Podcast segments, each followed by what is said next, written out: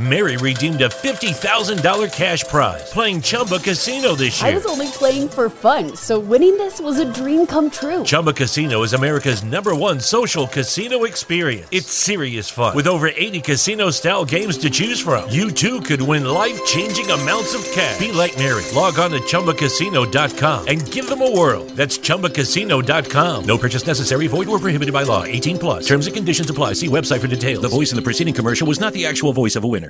Mary redeemed a $50,000 cash prize playing Chumba Casino this year. I was only playing for fun, so winning this was a dream come true. Chumba Casino is America's number one social casino experience. It's serious fun. With over 80 casino style games to choose from, you too could win life changing amounts of cash. Be like Mary. Log on to chumbacasino.com and give them a whirl. That's chumbacasino.com. No purchase necessary, void, or prohibited by law. 18 plus. Terms and conditions apply. See website for details. The voice in the preceding commercial was not the actual voice of a winner.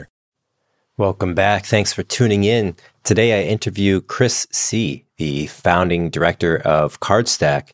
Chris is a technologist and designer focused on improving the usability of decentralized applications with the aim of making Web3 available for the masses. In 2014, he founded CardStack, where he leads a team of open source contributors to build the collaborative OS for Web3. He previously built the first NFT platform on the Bitcoin blockchain. He also pioneers the use of distributed ledger technology to create media registries. Chris has more than a decade of experience leading R&D and innovation teams for Fortune 500 companies. He holds a degree in computer science from Columbia. He's incredibly knowledgeable, obviously, on the topic of CardStack. We discuss the approach of going open source, of token economics, and the future of, as he sees, NFTs and crypto adoption by mainstream. I really enjoyed this conversation with Chris. He is a conversationalist. He's a fun person to talk to, and I hope you enjoy. Here is Chris Tse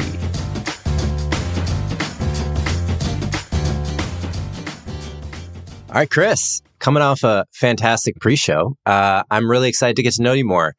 Um, you are now leading CardStack and you've been there since 2014.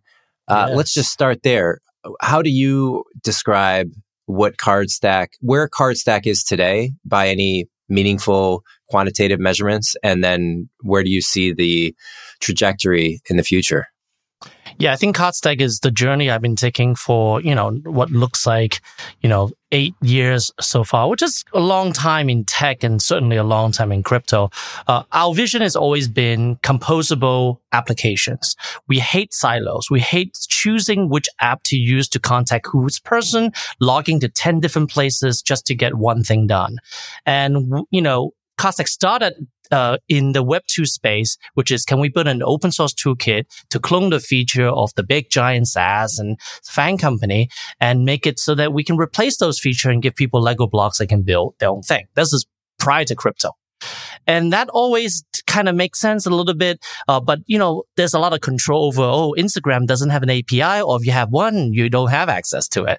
Uh, whereas once I met the people from, you know, Ethereum, which is when I got into crypto, was like, ah, they're doing the backend part of it. Now I should switch this decentralized front end on a blockchain ecosystem and that will make it naturally composable. And so today what we're building is both wallets and super dApps, like a kind of like a dApp environment, not just dApp as an individual apps. You go to different URL, no different than Web 2, but actually one dApp you go to that's hosted by yourself. And then you can get this different module and mix and match your own environment for your own workflow, whether it's trading or minting or other future use cases. So CardStack can be looked at as there's a really hard problem. So how do you do composable software? That's not a crypto problem. That's a computer science problem. So we work on that more research and also continuously integrating with new protocols, whether it's uh, smart contract wallet like Gnosis Safe or Wallet Connect and Ethereum and layer two, all this stuff like that, so that we can have a convergence and hopefully soon within this year, everything will come together that we have always envisioned since 2014 on top of permissionless protocol on the back end with a unified front end and mobile and the web. Uh, uh, explain to me when you say composable, what does that mean to you? Composable just means that you don't need to do the thing again if you want to use that thing inside a thing. copy and paste is composable, right? Why would you write it from scratch if you can just take someone's work and put it in there? Embedding something in a block with a YouTube video is composable. You're taking capability of video player technology, which you can't replicate overnight, and bring it into your own context. Um, composability is always about taking an output of one person or one application or one entity and then making that as a building block of your own thing. Um, DeFi or these kind of blockchain protocols are pretty composable. You have a token, that token becomes a uh, a thing for a trading system, and then you have a trading system, you have liquidity, and then you get a token that's also in the same wallet. So that mix and match capability uh, uh has been demonstrated, at least in the back end, uh, uh on the on the kind of data side, uh, and we're just saying, you know, why would we, why do you have to log into like three or four different apps to do these things? Because the backend is composable. The token is well understood. The signing is clear. Maybe the key management is already kind of composable via MetaMask or Rainbow. But the UI, as long as you have to visit five URL, it's not composable yet. That's what we're working on. I see. I see. Got it. Got it. So the most technical part of the project is what? The integration of the behind the scenes uh, layer one blockchain to allow the composability on the front end. Is that generally why this is not solved yet? Uh, that's not the hardest part. So you, what you're talking about is data source. Like, oh, my data is coming from the mainnet. I my my my data is coming from Polygon. My data is coming. That's actually relatively easy. You you you call an API, you get some data. The hard part is the composability in your browser or within your application. Like, for example, a very simple thing you people do all the time, they swap, right? Here's a little form called Uniswap. I can swap it. But sometimes you need to pay someone. I want to pay you. Well, you want to get paid in USDC versus USDT. So I have to swap it.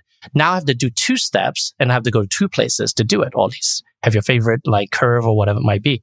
In a composable system, there is a button called pay this person in USDC and it will figure out that you first have to do the conversion. Maybe you need to bridge something. You may have to withdraw something from a hot wallet and then you have to convert and then they pay them and then they give you an NFT for receipt. That is all done kind of like an automation script. The best example I have with composability is open world games like Grand Theft Auto. Like you can do each thing separately, but all of those elements and guns and peoples and cars are composable. And when you're in a mission, you can just kind of step through each thing and you don't have to go to five different apps to do the action you have in the game. So we're trying to build a game engine of sorts to contain all the tools and objects which represent different on-chain and off-chain things and people and then orchestrate it through a cohesive things. And here's a punchline. Do it in a way that's open source that anybody can contribute to. Yeah, yeah. The open source and anyone can contribute to feels like the the the the the the place where the analogy of Grand Theft Auto breaks down because Grand Theft yes. Auto is a closed yes walled container that, you know, you could swap out the cars because it's one game design, one person that has built the code base. Uh, yes. When it becomes open source, do you, do you feel in essence, there's an analogy to uh, creating the standard like railway where there's different trains driving around and, and they have different wheel. This is a problem when they were building the railroad system in the US, mm-hmm. uh, in other parts of the world too. The trains were configured different ways. So there wasn't an ability for trains to swap on the rails. And then yes. the, the government actually said, said, let's develop a standard for this. And now they're all, all rails are the same uh, spacing. Is that how you sort of see it? You want to come in and say, hey, let's develop the standard across the industry? Yeah, I think so. I mean, if you look at the power of ERC20, like when the standard of like what a token is, and these are the basic verbs, and ERC 721 for NFTs, is the same thing. Once the standard happens, the composability can happen. So there's this weird situation where you right. want standards, but you also want innovation. So you want to standardize the rails but you want to differentiate the first class experience, right? Like you want to have different types of people going on top of it. Rails are still pretty centralized, but cars, like standardized highways with signage, but then you can drive a highly efficient Tesla car, or you can drive a Hummer, or now they have an EV Hummer, whatever. It's kind of grand uh, grand circle. But the idea that you can have your own choices uh, to build your own UI and your own kind of you know, feel and culture and vibe while being compliant to a standard. Minting platform all look different. does the same thing underneath it. That's what we want to achieve. And that's not an easy thing to do, but the web has done it before where RSS was standard and blocks are different. And that standardization provides interoperability without taking away that kind of uniqueness that a, my Facebook page doesn't give me. So we're trying to bring back that web two Web one spirit of differentiation while introducing standardization and, and, and, and through a process similar to the ERC or EIP process. Interesting. Okay. So is there a, uh, if you were to steel man any pushback argument on this, that when you build a standard, you're inherently limiting alternative uh, mm. concept. So, you know, in the same with the internet, you're saying this is the way it is, and it's not any other way other than HTTP or TCP/IP, and these are the protocols. You have to follow them if you want to play. Well. There's design decisions you have to make with any standard. Are there? Is there a uh, any group of people articulating any uh, sensible pushback to this that that you can steelman or give them the the benefit of the doubt in their argument? I think there's always been two approaches of making standardization. One is that to do standardization, you need to buy into this entire new theory. Everything has to be elegant and well architected. There's six layers, 17 different ways of doing it. That is how we're going to build this cathedral. Everybody build their part. In fact, that's not how the internet was. There was actually something called the OSI stack, right? Which is academic thinking about how networking and application needs to work. The internet was kind of like, yeah, good enough packets, throwing it in, see if it gets there. That has always been looked at as like, well, that's kind of crappy. Like Unix is also like not high spirit, like the future of computing. It's just like, well, that works. Now we can like, you know, share files or whatever it might be. Um, I like technology that are like consensus driven at the low brow level, right? So nobody thinks that JavaScript, which is a programming language we use to make most of the things, is going to be as you know, as prevalent because it's not really a highbrow language. It's a lowbrow language to just get some things to work on a website. Those are what I call cockroach technology. Technology you can't kill. It's just proliferate everywhere. Solidity in Ethereum is kind of the same thing. So my theory is that to do composability, don't be highbrow. Just use what exists. Mm-hmm. What have people already using? That's why our stack is all JavaScript a lot of Solidity because that's what people do, and some Python for the data analytics stuff and data science, which I think is an important ingredient we'll talk about later. So our framework is just really about organizing the things that people are already using Wallet Connect, Smart Contract Wallet, and make a framework out of those parts versus say, hey, I have this future OS of a thing that I have a spirit on. And you say you have to buy into this new programming language and new thing. That's hard to pull off. And there are a couple of projects doing that. So I would say that we are trying to salvage what exists in Web 1, Web 2, Web 3, SaaS, cloud, blockchain, whatever, and see what we can make some standards out of that. Uh, and the other approach would be invent a future web operating system but we're not doing the second. I think we'll achieve the same goal, right? But I think using what people are already using that has this Schelling point already, like JavaScript is our approach. So all of our technology is leveraging innovation that's already there in bundling code, shipping code, hosting code, creating dependency, importing code. All that stuff is already being done every day by a JavaScript developer. Let's use those rails to build our technology. I love it. I love it. How, how did the company evolve? Do, do, you call it a company or project? Open source never really has a, a good label as a company. Uh, yes. Was, and also, I'd love you to tell me how both you started it back in 2014 and how you would do it today because mm. starting an open source project i mean starting a starting a company period is challenging enough then yes. starting a web3 company generally the way that i understand that people start these companies is that and I, I, I have done this myself is that you start a company typical llc or c corp you you raise money for that and you're either selling ownership in that company or you're selling tokens pre-sale to investors you build a product as fast as you can, you release it, then the tokenomics engage, meaning that people purchase the token, they drive it yes. up, hopefully, and then your company. The goal of the company is to dissolve entirely. It's like you start yes. a company just to dissolve, where the people contributing in the community is so big that the company is is less than 1% of the development. And then you just have this decentralized, you kind of have to go yes. from centralized to decentralized. Ha- yeah. Is, is that you are not you are building something similar to that, but you have a spin on open source. H- how is the model, the business model, uh, constructed and yeah, tell me more. I think you you've you've described the contour, right? Which is that any human organization with a leader and with like you know you know key people is a great way to get started. So you're not just debating whether something is politically or culturally acceptable. Just try to organize yourself to get it done. But the largest system, the one that can organize the most people are where you just let people govern themselves. It's like, you know, it's like self-governance and decentralization. So we we actually, I think, was the first to really use this phrase uh, in a white paper called progressive decentralization. So people use this nowadays, and Jesse Walden has popularized that phrase in the, his advocacy work on Web3. So we started out as a bootstrap software agency helping people use open source software that we use, but we didn't invent. So we kind of started as an open source support company. And then based on that, we kind of learned and we had an opportunity to consult for another open source project called Drupal. So uh, the company behind Drupal is called Acquia, uh, and Dries, who is the founder and the, the lead programmer of the Drupal project, and his team invited us to help them understand better JavaScript because that's JavaScript was the frontier back when we started. So we helped them out, but we also what we taught them about JavaScript and front end kind of innovation, we've learned about how you cultivate this open source culture and environment at a commercial scale where three or four different companies hired people to run to contribute to the project, but they all have their own business serving customers in a kind of I have a number to call if something goes wrong, and there's a good business model called open source support model. So we thought we are going to go that way. So we went and took more project and kind of try to build out a little uh, uh, stack. And you know, when you reinvest your return earning to build software you care about, there's only that amount of velocity you can get.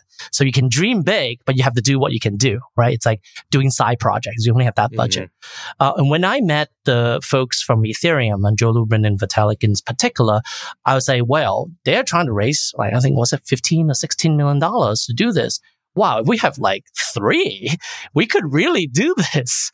Um, so we, we then went ahead and say, well, we're not quite ready to do that yet. So we continue doing some consulting in this case in blockchain and I was, you know, invited to be CTO of a company that built the first NFT marketplace on the Bitcoin blockchain, the payments on Stripe, but all the what was that uh, one? tokens. It's called Monegraph. Okay, uh, it's in Wikipedia. If you if you if you actually look up uh, uh, NFT on Wikipedia, the Monegraph project, the, the the fine arts version, the art project that started it all, I was the CTO of the commercial part of that. So turn it into a thing where you can actually transact using credit cards and stuff.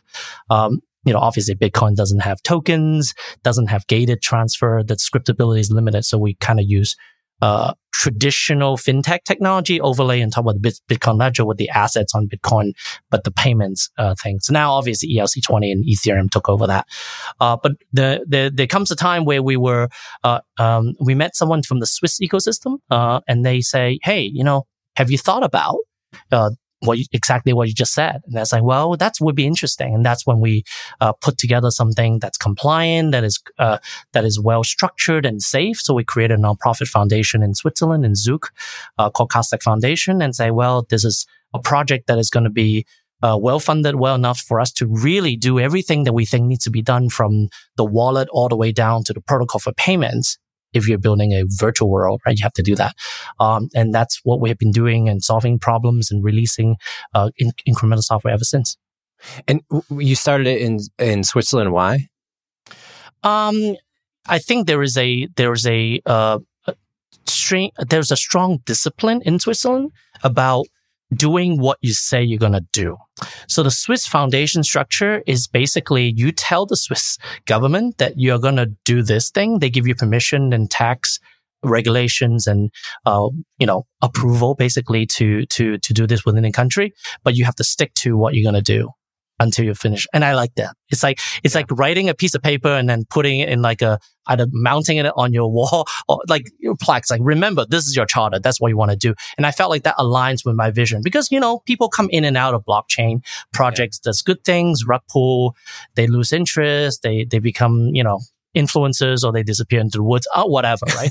yeah. but, but I made a commitment to our community, to ourselves, to our team. The team that was with us here are largely still there so here working on these hard problems.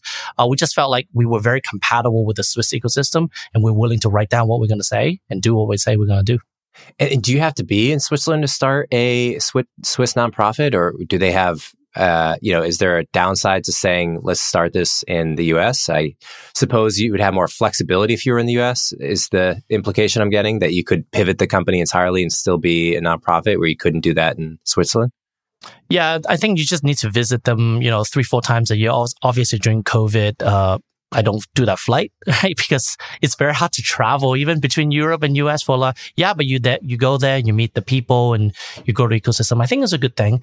Um, I think Switzerland more than other type of jurisdiction is not like a, you just mail and they just like handle your mail in the office. You, you actually have to be there. And I enjoy being there because, uh, it's a different, uh, pace. There's a different types of, uh, uh, practicality and, and, and, and spirit that really contrasts very nicely uh, to, to, to what goes on uh, in different parts of the uh, world. If you own crypto and leave it on the exchange where you bought it, like Coinbase, that is a mistake. We've heard the news lately exchanges closed, accounts frozen. We're learning the hard way that crypto on exchanges is not really in your control. So, what can you do about it? Well, you can get a crypto wallet and control the crypto yourself. And that's why today's show is sponsored by ZenGo. These guys realize that storing Bitcoin and storing crypto yourself can be difficult. It's risky to keep private keys. They realized this and said there's got to be a better way. So they created a crypto wallet that is fully recoverable. So say goodbye to lost Bitcoins. And the security of this wallet is incredible. It's a hacker's worst nightmare. They use a three factor authentication, including 3D biometrics, so no one can access your wallet except for you.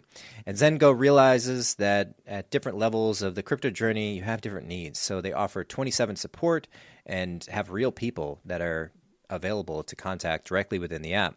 They have a bunch of different coins Bitcoin, Ethereum, Tezos, and more. And they have all sorts of NFTs available as well. So now, for the first time, you can keep your crypto safe with the same tools that the big guys have used for years. Download ZenGo, that's Z E N G O, and use code ATC to get $20 back on your first purchase of $200 or more. That's $20 back for your first purchase of 200 or more. Use code ATC and check out ZenGo.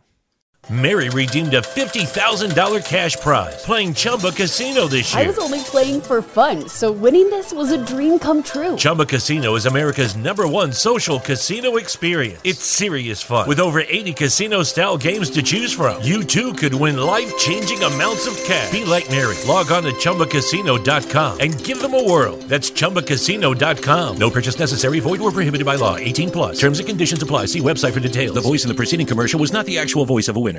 Mary redeemed a $50,000 cash prize playing Chumba Casino this year. I was only playing for fun, so winning this was a dream come true. Chumba Casino is America's number one social casino experience. It's serious fun. With over 80 casino style games to choose from, you too could win life changing amounts of cash. Be like Mary. Log on to chumbacasino.com and give them a whirl. That's chumbacasino.com. No purchase necessary, void, or prohibited by law. 18 plus. Terms and conditions apply. See website for details. The voice in the preceding commercial was not the actual voice of a winner.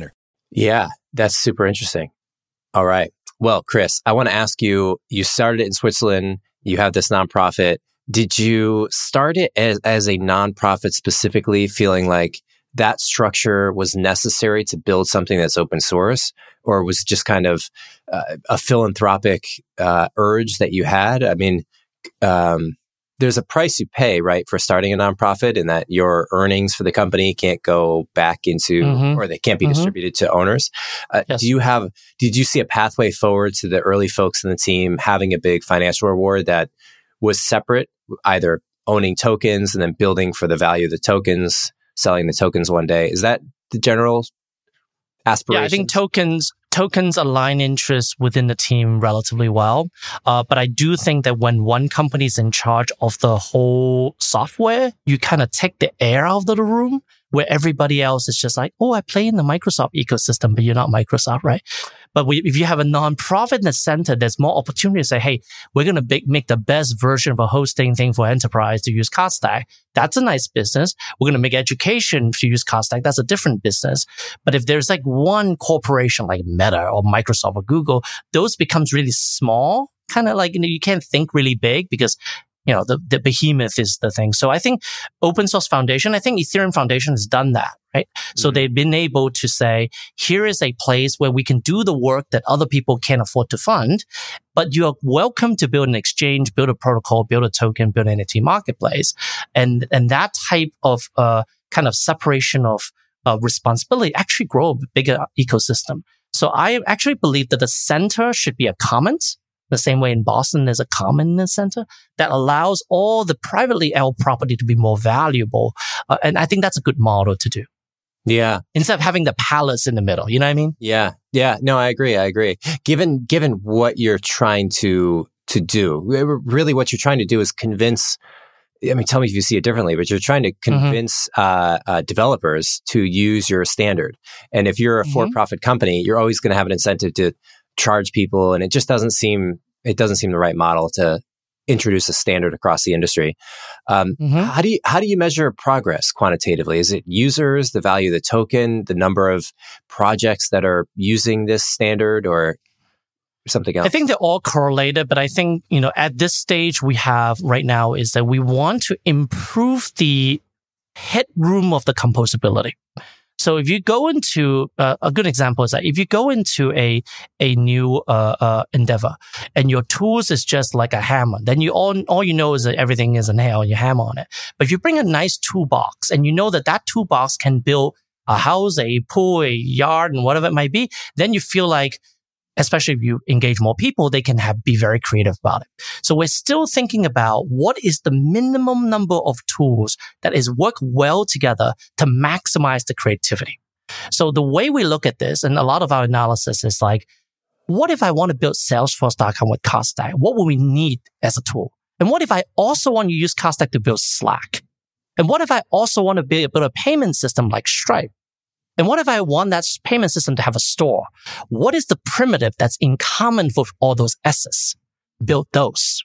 So we look at the combinatorial, almost like a mathematician, figure out how many variable do I need to express all the numbers in the world, right? And then try, try to create the smallest formula to generate it. So it's about the reduction of the size of the software without losing the permutation of what it can be.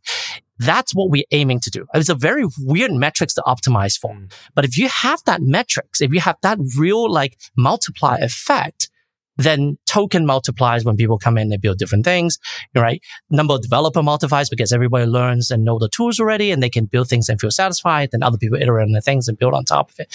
All those all become secondary to the tool making. So we are two inventors and tool maker right now. And that's why we took so long. Every single time we build, a set of tool, we try to use it to build something. It's like, huh, this hammer is too unique function. Let's make it a little bit more flexible. And then we like break the tools down and obviously we don't ship the thing. But now we're getting to a point where they feel very confident with our tool around how we do with schema, security, US composability design system. And those things gives us confidence that when released to tools to people, it's a low level primitive that can make a lot of things versus a high level primitive. You can only customize the color. Hmm. okay. And how many people are using the tools now? Do you have a sense? We have an internal team using our tools. We have discouraged external developer use our tools because we like rip everything apart all the time. And it's like, I learned how to use this thing and it's now gone. Uh, but I can tell you that the, the, the tools we align with. So we, our lead developer, Ed Faulkner, is also the uh, steering committee on a uh, JavaScript framework called Ember.js um, kind of not the most hot and things, but some of the largest application, including Apple Music, is written on it. So it's for large teams, very productive, totally open source, not owned by a single company, uh, you know, um, with very nice distribution of uh, staff. A lot of our tools are actually contributed to the Ember project so that we can put out tool as low on the stack as possible. So it's part of what people use every day. So the way we do build system that we do at CardStack is actually being contributed to the Ember project. Those have thousands of users. As far as the one about Web3, we're still early on that. And hopefully once we build like some standard utility ourselves, we can give people inspiration to build more. But when they build it, they will be using tools like Ember and our contribution to Ember as the foundation of the scripting, templating, the language for looping through things. Those are all uh, contributing back so that we don't have to maintain it, right? So there's a larger community. So that idea of putting your tools in the right community and being good contributor and not just good extractors is a good spirit that I think exist in Web3, but also exist in the o- OSS open source ecosystem. And, and we are a player in that. Yeah. Okay. So uh, to summarize, you have tools in the Web 2 world uh, yes. for things like Ember, but you're still kind of iterating on tools for Web 3, and those aren't publicly released, or if they are, you discourage people from using them in production because you're. We use it ourselves. So we've released a wallet that does an end to end payment. So we have a Web3 wallet, you scan and you can pay each other. Uh, and it uses stable coins. It uses bridged stable coin for low fees. It does gasless transactions. The merchant pays the gas fee. If you're buying a socks from someone, you don't have to pay the gas. So it's kind of like what you would expect with a WeChat Pay or Alipay. We built all of that on top of our own stack. We release a mobile wallet uh, called Card Wallet by CardStack on iOS and Android. Fully releasable. You can play with it. Uh, and you can onboard new value using Apple Pay, right? So you don't have to deal with Coinbase and sending ETH or sending DAI or bridging them. Um, so that is how we're testing our tools within our own team. But that is an end to end to end to end to end to end to end integration test of our tools on top of the Web3 ecosystem to do something as simple as like a Cash App payment, but to make that as seamless as Cash App requires us to unite things in Web3 that nobody has done. Hmm. Interesting. Uh, and it, how is that correlated to the token? Is that still TBD, or is there a, uh, or does it depend on every different tool in in terms of how the token is relating to, right? Because the token itself was not around when we open source and standardize the protocols on the internet and Web one and Web two. Yeah, absolutely. Yeah. How do you see that? I, I, think tokens take on different types of analogy and a token can be many things. ETH is many things and, and, and whatever it might be. The way we look at it is that the most important thing about token is who is getting the token. So far, and would, it is true thus far, even for CardStack and our ecosystem, is people who have money already gets tokens right? By way of either a token generation event back in the days or by Uniswapping and, you know, buying it on an exchange or earning it via some say airdrop by staking. It's basically money begets money. Um, but my, my worry of that is that the number of group of people who want, who get token by way of these kind of, of kind of like staking action is always going to be a small percentage of humanity. Most people go around the lie buying eggs and cooking bacon and stuff like that. So uh, we were invited, uh, uh, to, uh, to submit an RFP in a project uh, by the uh, IATA, which is the Airline Association prior to the pandemic. The project was actually canceled because of the pandemic. Was saying we want to think about how airline miles uh, can be traded using or traded or exchanged or, or, or, or mapped or transferred using blockchains. So it's like, hey, we have some experience. We gave some ideas and wrote a pretty eloquent uh, thing. And then it's an aha moment. You know how we should distribute all tokens to people when they buy something from you? Right? So people, we call that spend mining, not liquidity mining, spend mining. If you spend money, you get token. It's like reward points, like miles. That's the best way to get tokens of a small amount, but meaningful amount to your customers and your supporters. So we went ahead and like, yeah, that's what we're going to do. So what we build, the reason we build this payment system is that every single time you pay, we record your payment history. And then we distribute tokens based on a formula, like one points for this category, five points for this category. And we give you this claim. That claiming feature launched today. No way. But uh, yeah. Today? Yeah, like have, as in today, yeah. today. Awesome. Today distributing hot token based on yeah based on based on what the users uh will do. So we had a beta tester user that was using our qr code based system to pay each other again not buying anything in particular kind of play play money going back and forth. But based on the activity we actually compensate them or rewarding them. I think that's the long term way for projects, for businesses, for brands to reward each other is to take a book from the mileage and loyalty business and use that as a way to say, for a thing you did, the thing that you actually perform that added value to the ecosystem, independent of an investment decision, independent of a community kind of action, you now have this opportunity. You cannot redeem it, or you can redeem it and not use it to get more token distribution. And that works for our token and we build it in an open-ended way. So if you want to distribute your token to people who subscribe to certain thing or buy your swag, you can do the same thing. So we're going to launch that too soon. Yeah, it's interesting. It's also very true in credit cards, right? It's like people spend money on credit cards, the airline points and the the hotel yes. points and all this stuff. It's like we've been conditioned to feel like if there's not a two percent or three percent cash yeah. back in some way, then it, I'm not I'm not doing it. Uh, which is yeah. which is you know when you have that psychology pervasive, take advantage of it. Is there a dependency on spending in the currency? So is the idea in the case of airlines, they mm-hmm. may, they could in theory give you a token for Southwest instead of the Southwest point. If you spend, you know, your US dollars on Southwest buying a ticket. Is that yep. is that slightly different than how you're thinking of it, where the core reward would be distributed if you're spending the token inside the ecosystem already? I mean, if you think about how airlines do it, you spend USD or, or pounds or euro to buy the ticket and you fly and you earn the airline points and then you can spend the airline point to redeem at a good rate compared to a cash right? So this idea of like, when do you want to use United points as a denomination and when do you want to earn it? Uh, that, uh, it changes. But I can tell you this. We need more fiat dollars in the crypto ecosystem to have buyers of this idea that we can share in this economy, right? So we need more fiat. Well, one way to get more fiat is for people to kind of allocate a portfolio in the investment speak and kind of bore you to death kind of stuff. The other one is that people are buying things in USD and then they're getting rewarded in tokens, right? Mm-hmm. Or mileage points. So I actually think that the only way we can grow our ecosystem is get more people to bring fiat in. So I think the best way to start is to start charging for regular things in stable coins as conveniently as a WeChat Pay or Stripe or Cash App and then give them not just Bitcoin, which I think is a good place to start, but give them these community token in addition to Bitcoin maybe as a way to grow community and grow alliance and grow loyalty, right? So that's what we are thinking. It should be primarily about payment in stablecoin. And yes, you can redeem maybe at a ginormous discount. Like you can pay $100 if you pay in USD, but if you have the token, you can pay $50 worth of that token and get the same service. That would be a great way to use it as a discount token. So as I can say, and as up top when we're talking about this, there are many, many things your token can do once you have a composable set of things to do it with, right? So the same token can have a discount token type of thing, could have like a staking thing for sure for people who've earned and stake it. They can get um, some additional rewards. They can do governance, all the standard thing. But I think the spend mining idea and using fiat to drive that or like USD or euro to drive that is actually solving some macroeconomic problem of where's the new money coming from? Mm, yeah, that's very, it's very true. Being bigger part of the economy of commercial economy.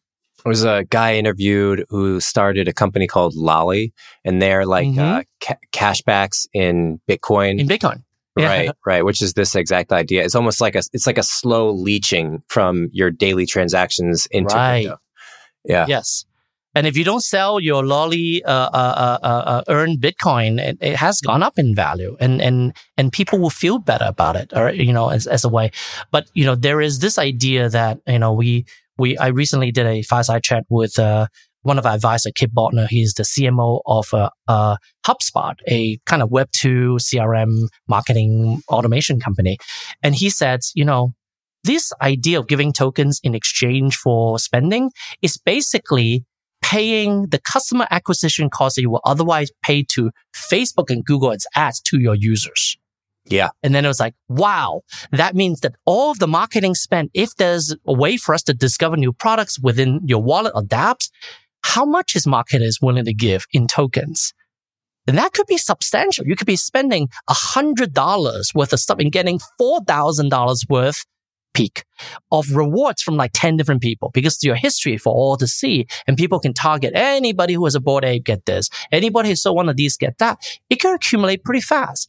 And again, there's a little bit of like, you know, gasoline on on a fire pit but that's just you know like you know like starter lighter fluid for barbecue sometimes you need that to get started it could be really powerful when people think about token incentives not just as a way to build community but also ways to acquire new customers yeah no, I, I fully agree, especially displacing the money you would spend on marketing anyways, because yes, you know, yes, and that is a bad ROI because Facebook takes all the value of that customer acquisition cost CAC. And it wasn't always like that. There was a time where you can really build an audience and a community and a customer base in Facebook. And there was a time you could do that with AdWords. But as those companies gets bigger and bigger, they take larger and larger effective ness out of it. So it's mostly tax and a little bit of effectiveness. Uh, but you know, we have an experiment of using token reward beyond these small Bitcoin rewards or small, you know, uh, kind of like, you know, airdrops for bounty hunter, several things. But if we actually like align it with the commercial opportunity and swags and, and networks and DAO membership, it's really powerful. But the primitive to figure out how to do this analytic at scale, you can't do the analytic at the same time, right? Your transaction takes this much gas to do. Your reward distribution may be 10 times more gas because there's 10 token being distributed. So we do it in a way where all the computation is off chain. It's like next monthly report based on everything you've done in the last month. This is all the tokens you can get. Which one you want to claim? So that's what we build uh, in the card reward protocol. Really, really cool on chain, off chain stuff.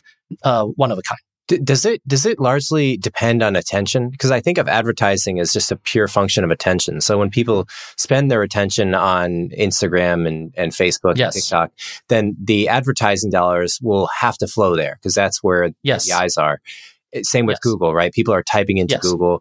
Does there need to be a sort of decentralized? I, I interviewed the founder of Brave, which builds mm-hmm. the, the, browser that I'm using now, and they they yeah, Brave, described Google. to me the the tokenomics between their Batcoin, their basic attention token, you know, mm-hmm. and the browser itself, displacing the advertisers or displacing the publishers rather, which would be Google. So an advertiser could pay directly. That sounds yes. really compelling does that need to happen in, in the same way with uh, attention on social? Because I, I, feel that social media in particular just seems to captivate such a huge portion of people's daily attention.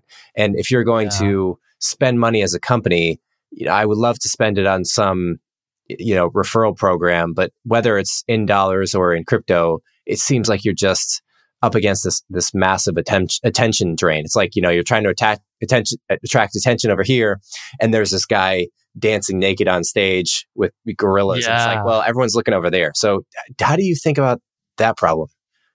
I, I think distribution and, and, and settlement is two different things. So, you know, a lot of times if you go ahead and you have a following and say, Hey, here's my TikTok, blah, blah, blah. And to do this, you need to do that, right? Go here, right? Now, certain platform makes it, makes it easier. Linktree makes it certain easier. So we're launching our Web3 Linktree so that you can mm. use that as your Instagram URL, have all the same features of Linktree. We have, uh, it's called card.xyz. So we're using XYZ as a signal that it's a Web3 thing, but it's basically a decentralized hosted IPFS version of Linktree. So you can still do your attention thing on social media, just link them back to a Web3 version of Linktree. And with that is QR codes and Wallet Connect and you know, segmented so it doesn't steal your things. And that's how we can get this Web3 tool distributed through the Web2 ascension span. Uh, but a lot of purists in Web3 say, oh, it should only be in a wallet, in a dApp. Say, well, well nobody's in the wallet, in the dApp, right? So you got to go where people are. You, if you're going to, going to promote a party, you're going to be outside another party waving a poster, right? So our approach is that social is absolutely way. That's where the culture is for now. Maybe decentralized social would take some scale, but right now, let's solve one problem at a time. Let's solve settlement. Let's settle on Web3. So we can do all these nice spend minings and, and, and user activity rewards. But let's get the attention through a replacement of this distribution marketing tool. That's why I'm always talking to Web2 people and Web3 people because Web2 is where they are now and that's where we're going to market to them. Mm. How many different tools are there, uh, either in, in various stages uh, within the CardStack ecosystem? Um, eight. Okay. Right. So, uh, let me count. We have our wallet, which is a, uh, which is a Web3 wallet. We've got our card pay, which is kind of like, you know, WeChat pay. It is on, on chain contract. Does exchange rates. will go in and out of your local currency. We've got card rewards, which is the uh, protocol for reward distribution. Uh, we are building the uh, CardStack framework, which is the composability thing. That's con- that's still the hardest thing we're going to do. Uh, that we are building a decentralized hosting for Linktree, so card.xyz. Um, and then I'm sure I'm forgetting the card catalog, which is like our app store or going to Roblox, which I think is a better analogy than Grand Theft Auto because it's actually open for contribution, still not open source, but at least open. So we have to build that. We call card catalog. And there's a couple other things. Card space. Is that one of them? Uh, card space is card XYZ. So maybe like okay. six to eight, depends on how you slice it. Uh, and then obviously decentralized hosting. So you can choose your jurisdiction for hosting, which you know, EU is different than US and different than China, right? But they can all host WordPress. So, so we want to make sure that our software is not restricted by particular terms of services, but that vendors can kind of like the same way they do WordPress hosting in different country and languages uh, and cultures and regulations. They can run our software and provide that on ramp, uh, even hosting XYZ website on a different country and just providing that linkage. Um, so there's uh, there's there's five or six different active projects going on. I'm sure there are ones that my team was like, well, that's actually its own project, uh, but they all integrate. So the important thing is that we see ourselves as a decentralized operating system, a Web3 collaborative operating system. So, you know, an operating system has everything, has login, has storage, has syncing. Um, and, and when people say OS, they tend to be like, we're OS, but we do this one tiny thing. So why we don't do an OS, take ownership of the whole experience, right? Uh, and that's what we do. How many people now working on the project? In the company? About 30 people, about half of it's developers. Uh, and so you need a relatively s- a large size team to handle all things. But I try to, we try to keep the team around two to three developer plus some kind of common designer so we can share ideas. So you can look at CardStack as like five or six teams of four. Yeah, yeah. And, and uh, money raised, I, have seen, I saw a couple different numbers out there. How, how much have you guys raised? With the Lucky Land slots, you can get lucky just about anywhere. This is your captain speaking. Uh, we've got clear runway and the weather's fine, but we're just going to circle up here a while and uh, get lucky.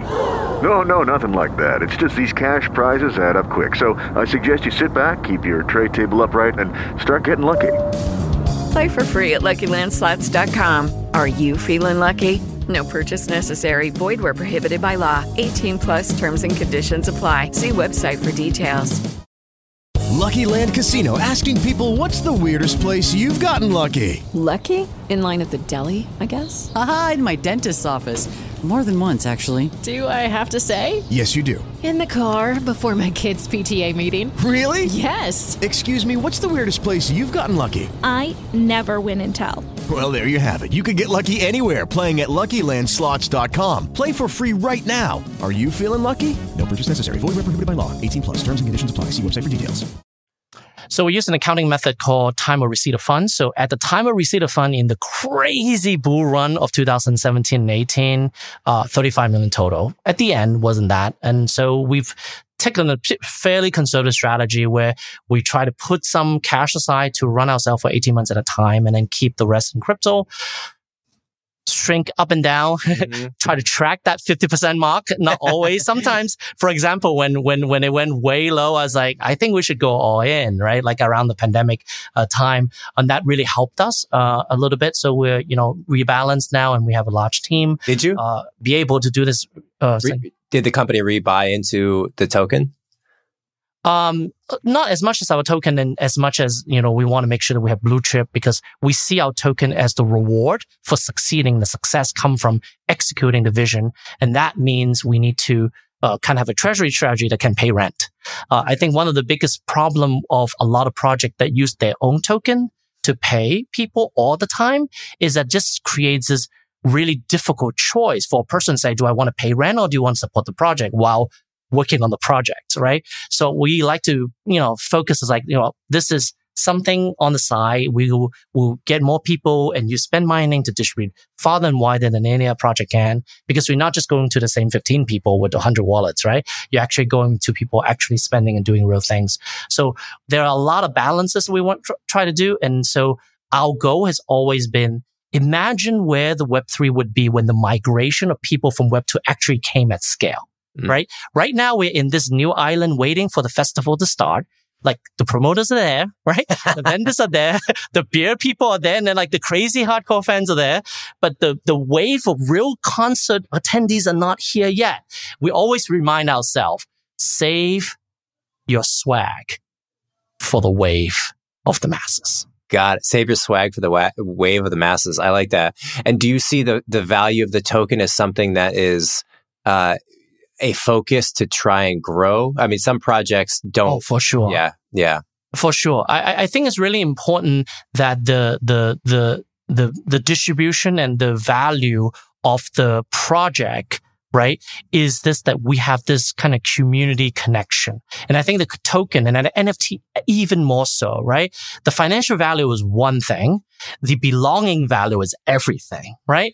And I do believe that combination NFT and token is driving that kind of like badge and, and, and, and like history is a really important thing. So all of the token economics that we're playing around with cartoon apes right now is really important in building real belonging for people who are going to be contributing software, funding new companies, right? You want to give them badges and stuff like that. So, so we are always going to be designing primitives and protocol for that big wave versus spending all of the time chasing each other and trying to be cool with 15 people, right? Mm-hmm. Uh, uh, maybe, maybe we're not the coolest of the 15, but uh, I think we have a bunch of tools that when the wave comes, we actually have the biggest booth of all of them and say, Hey, we've been waiting for you. Been a long time. We've been here. We've been here eight years, guys. Come on. We've been here.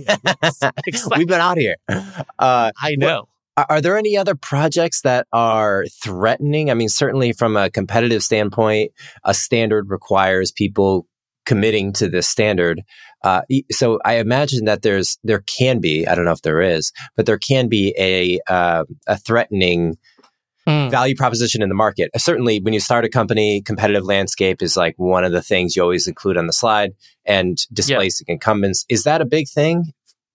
No? Every single time I thought some someone could be a competitor because they use language of like we're building the Web3 OS, we talk to them and say, "Hey, we'd love to use your tools." And they say, "This is great. Well, let's work together." Whether that's Chainlink or Gnosis or whatever may be, these are the people who have big ideas about like you know being, but they you know we're doing different things, right? Like you know you're dealing with the decentralized Oracle. You want your feed to be used. We use the feed to figure out what a USD is worth in different chains or what your token's worth when you're swapping it for redemption, right? So, so I don't think we actually feel like we have competitor. I do believe there are some kind of a, how do I say it? An ideal outcome. If a centralized company becomes too successful in using their VC funded resource to build a really nice day to day operating environment, like a Facebook for Web3, and then nobody needs this app store and open source stuff. That would be a bad outcome for crypto and obviously a competitor to us. So who can be that? I don't know. You know, there's a lot of, you know, VC funded uh, companies, but they all have founders or project leads who are really believe in the protocol vision. And if they're successful and they make the protocol open and we can use it, then there's always an open source way into that. Um, so I, I would say that what keeps me up at night is that we work too hard on the hard problem and forget that sometimes people just want a nice place to stay for the night. And whether it's decentralized or not, they just want a hotel. So make sure your Airbnb, the decentralized version, is as comfortable and as cheap. So we, we gotta be available right now.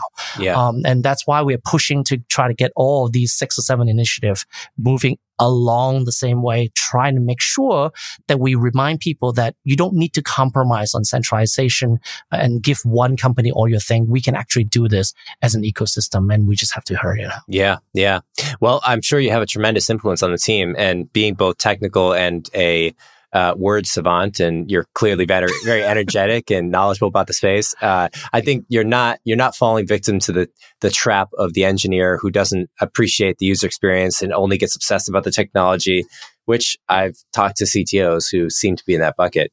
Uh, wh- what is your story? So I saw that you had been in music and production prior. Do you mm. uh, play now? Is music a big part yeah, of your yeah, life? I, or before I studied computer science, I thought I'm to do like a be a music major. So I was like obsessed with music production, early medians, like early, like, you know, digital recording, which was only like, you know, people don't know anything else, but there was a time where you need to put tapes in machines and stuff. Um, so I, you know, I've been, I've been, I, I've been doing all that for a long time. And the thing that kind of, you know, inspired me along the way is to see the power of these digital audio production tool, video production tool. As we mentioned earlier, I do a lot of my video production. I'm inspired by how regular people, artistic people, creative people can learn how to use plugins and modules and software and wiring and you know, sequencers and automations and programming to make this amazing things that most technical programmers like, how do you do that? Just by wiring things together in like Ableton or whatever it might be. And that's inspiration for CardStack. A lot of what I've decided is that what if we build a digital audio workstation for making software? Mm. for making the experience, right? To wire it together, which again, if you think about people develop games on Unity and Unreal or something, or even Roblox, they do kind of these wiring things together. So this building block, this composability is very driven by the fact that music production is composable, yeah. right? It's literally composing in notes back in the days of Mozart, but composing now with samples and processings and plugins and chaining things together. So I think my music background as a personal person who would play with those tools and learn it and got frustrated with it and think, oh my God, how much is it to buy another one of these plugins? I'll save up to buy it for 200 bucks. Um, and what if it's open source? And what if it's like, you know, so, so, so to me, that music production thing really formed my head about what is possible with software and why we funding company with a hundred million dollars just to make a spreadsheet that allows you to say update and send, right? That's crazy. That should be as composable as Logic and Final Cut Pro and After Effects. So, um, yeah if you ask, yeah. that is where this kind of like, I know it can be done because I've seen it done before. Wow. I really like that a lot. I, I resonate a lot. I have a, a keyboard uh, sitting next to me, and I I don't I, I, don't use a I've used Ableton a little bit, but I use Logic Pro, and the mm-hmm. concept of the plugins. Oh, when, when, I first learned about them, and just how many there are, how much work goes into some of these plugins, and the composability yeah. between the different platforms, it's uh yes. it's amazing. It's like the I mean, clearly we we see a, just an explosion of awesome music.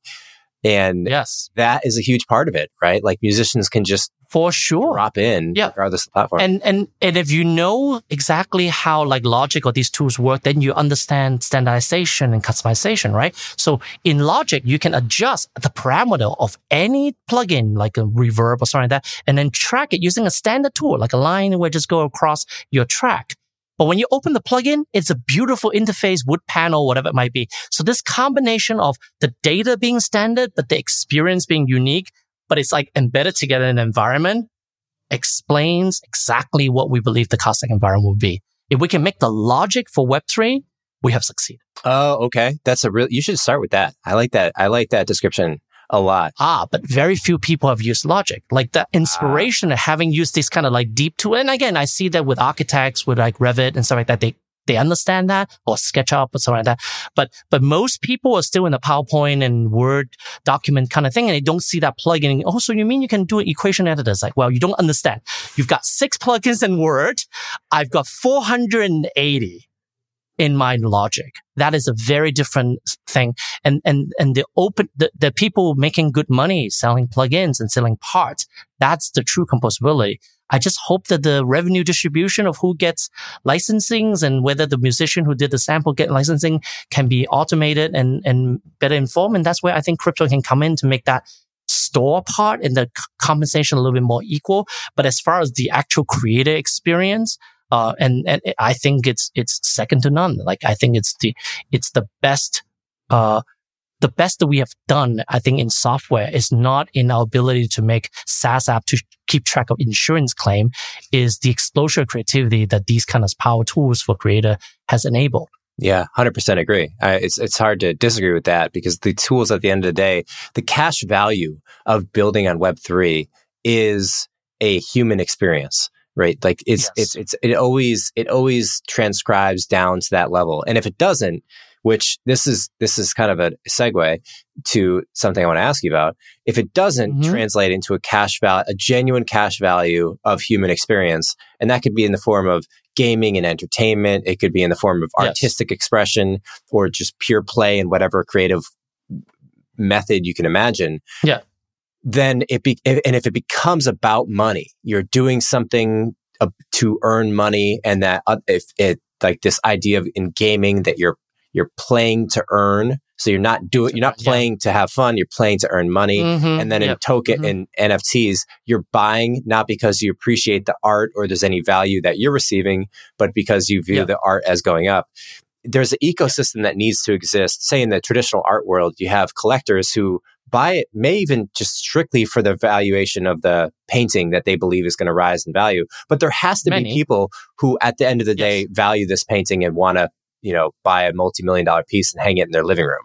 Do you feel yeah. like we're in a place that is unstable with NFTs that the craze of people getting into it seems to drastically outweigh uh, the people deriving value? And do you assess that in any unhealthy way? Clearly, by the way, I'm asking the question. I'm biased, and that's kind of the concern I have. So, tell me how you think. I mean, some some people speculate real estate to buy a, a land in Williamsburg if they believe that people are going to want to move there. But sometimes in the future, someone who really wants to live in Williamsburg actually rent or buy the apartment and live there. It's just because it's early. So the speculators are there to put the plumbing in, to terraform the land, to make sure there's street light on the street, to get rid of the toxic waste dump, right? So I think the investment uh, uh, energy is a good one, but it's one of preparation. Uh, I do believe there are many ways that we can kind of get real utility or or stuff in in Web three, and surprise, surprise, it'll be no different than the way internet has been working in Web two. Membership matters. Software tools you use on data you're willing to pay for matters, right? Right. Mem- uh, uh, ability to buy something that you can use, not just own for value matters. Uh, buying something that I like to wear matters, right? Like all these things will come, but uh, they will have to come in what I call the commercial wave and not the speculative wave. Commercial wave is what you buy with your Visa card. I'm sure you can buy ETH with your Visa, with your credit card, but mostly you don't, right? You use your retained earnings and other things you've done. Uh, but I, I think that when you think about payment in the more traditional, take a card out of your pocket or take your phone out of your pocket to pay, those are the things that people are willing to pay for. You have to ask yourself, what is all the things that people are willing to pay for? And can we shift them to this way of doing it in this protocol? Um, so as much as payment is one of those like, oh, don't do crypto payment. Nobody wants it. Do staking, do whatever. Payment is going to be the one that you need to have done before the commercial activity flattens out or expands out the use cases. Mm. Yeah. So people pay- have to be willing to pay for the utility of the thing, not just the potential rise in value. Right. Right. And do, and do you feel we're in a position where the, that, that the market is lopsided towards people paying for the potential rise in value? Uh, so far it's still lopsided, uh, but I do see that in every one of these community, there are some people who are like, you know, I'm buying music NFT because I really want to listen to it. There's some people who say, I'm joining this DAO and buying this token because I really like these people that I hang out with. There's someone who's saying, you know, I'm actually trying to use the software. I bought the token because I want to have an exposure, but I really want to play because I'm a early adopter and playing around with software, like playing around with music software plugin. It's fun and some people do it for fun. So I think there are they're crowded by the noise of the people who have like from the mountaintop say, oh, you're gonna do this, you're to buy this, you're to buy that. Uh, but they exist. They're just being drowned a little bit.